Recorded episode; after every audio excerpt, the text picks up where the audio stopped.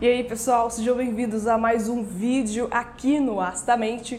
Muito prazer se você não me conhece, meu nome é Ana Paula Brum, eu sou psicóloga e aqui eu gosto de discutir algumas questões que falam da minha profissão, da saúde mental, da psicologia clínica, relacionamentos e discussões também que vocês me ajudam me orientando, dando informações ou fazendo sugestões de novos vídeos aqui para o canal. Hoje eu venho discutir com vocês um conteúdo que é bastante comum aparecer tanto nos comentários ou também em mensagens do meu Instagram. Se você não me segue, o link vai estar aqui embaixo na descrição desse vídeo. Também vai aparecer um indicativo aqui em cima de como você pode me encontrar, assim também como você pode me achar no meu blog, que lá tem mais informações sobre o meu trabalho, como você pode conversar comigo e outras informações a respeito dos conteúdos que eu produzo tanto aqui quanto nos podcasts também. E alguns textos que lá eu posto que eu não coloco em lugar nenhum, também para prestigiar um pouco da leitura a respeito da psicologia. Hoje eu venho falar para vocês sobre essa certa insegurança de como lidar, de como ser um paciente dentro do consultório de um psicólogo. Esse medo, ele não é incomum e eu vejo, como eu comentei no início,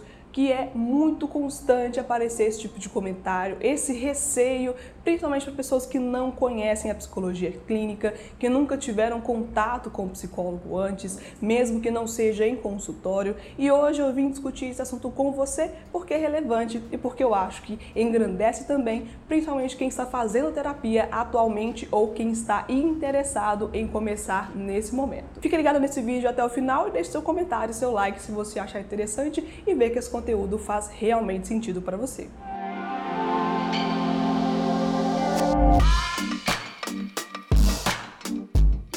De onde vem essa insegurança?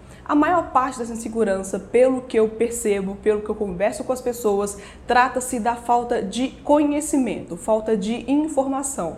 Normalmente o psicólogo tem essa imagem muito caricatural de como que ele é, uma pessoa muito centrada, muito séria, de poucas palavras, de expressões faciais muito fortes e de um silêncio quase mortal.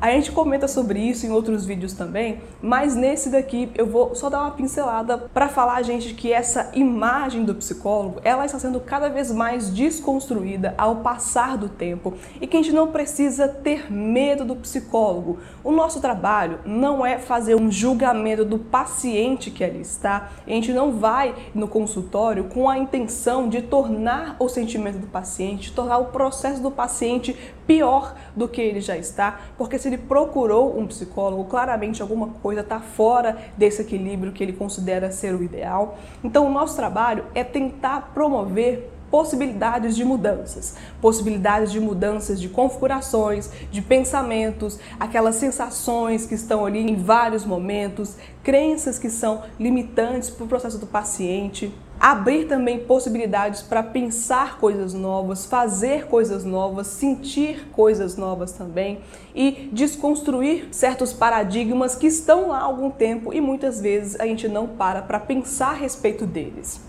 parte também importante do psicólogo, do trabalho do psicólogo, é dar um sentido às coisas. Sentido a uma perda, sentido a uma nova configuração de vida, sentido a novas possibilidades, sentido àquela dor que aquele paciente pode sentir e com certeza colocar ali um pouco mais de conhecimento, definição do que aquilo significa, representa para aquela existência daquela pessoa. Então, nosso trabalho não está ligado essencialmente a um julgamento da pessoa. Nós estamos ali para observar e para ajudá-la a passar por esse processo. Não tem uma forma certa de ser um paciente. Você não precisa se preocupar em cumprir metas, de falar certos tipos de coisa, de ter um pensamento totalmente estruturado e de conseguir falar tudo de uma forma muito fluida, muito natural, porque é normal sim ter essa confusão. O psicólogo, ele pode sim aproveitar do silêncio para te auxiliar no seu processo, para dar um espaço para pensar, porque o nosso conteúdo de todos os dias é de muito barulho, o nosso contexto é muito barulhento, muita informação, televisão, rádio, telefone, o trânsito é muito barulhento, as pessoas falam muito com a gente. Então o silêncio é importante para você lidar com o seu próprio conteúdo e ouvir também um pouco do seu pensamento a respeito daquilo que você acabou de dizer. Então, quando você vai ao consultório, não se preocupe com esses paradigmas, não se preocupe em não saber o que fazer, porque tá tudo bem não saber e não tem uma regra para isso. Você pode contar com um profissional que está com você ou que vai estar com você em algum momento para te auxiliar também nessa falta de entendimento. E ao passar do tempo, é claro que você vai se sentir um pouco mais confortável com aquilo, porque é um processo como outro qualquer. Certamente quando você começa uma aula de uma língua diferente, por exemplo, no começo é um pouco mais difícil e no final vai se tornando um pouco mais tangível para você. Psicoterapia também é a mesma coisa, assim como todas as outras atividades que você começa em algum momento e vai ter que se adaptar ao longo do tempo. Não se preocupe, isso é plenamente normal.